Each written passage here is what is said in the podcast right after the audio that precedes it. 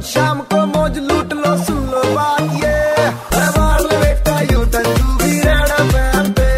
तू एक बार फिर हो जाए। एशियन गेम्स में इतिहास रचकर गोल्ड मेडल जीतने वाली पहली भारतीय महिला पहलवान बनी विनेश फोगाट। तो हमने इसी बात पर इनकी बड़ी बहन गीता फोगाट जी को फ़ोन मिला लिया बधाइयाँ देने के लिए।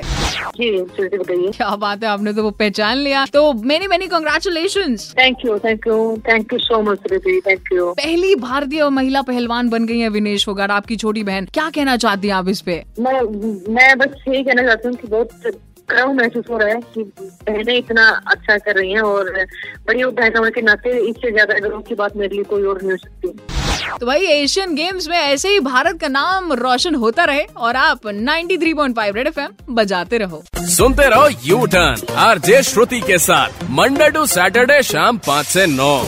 To know more about R J Shruti log on to Red F M India dot in super hits ninety three point five Red F M बजाते रहो।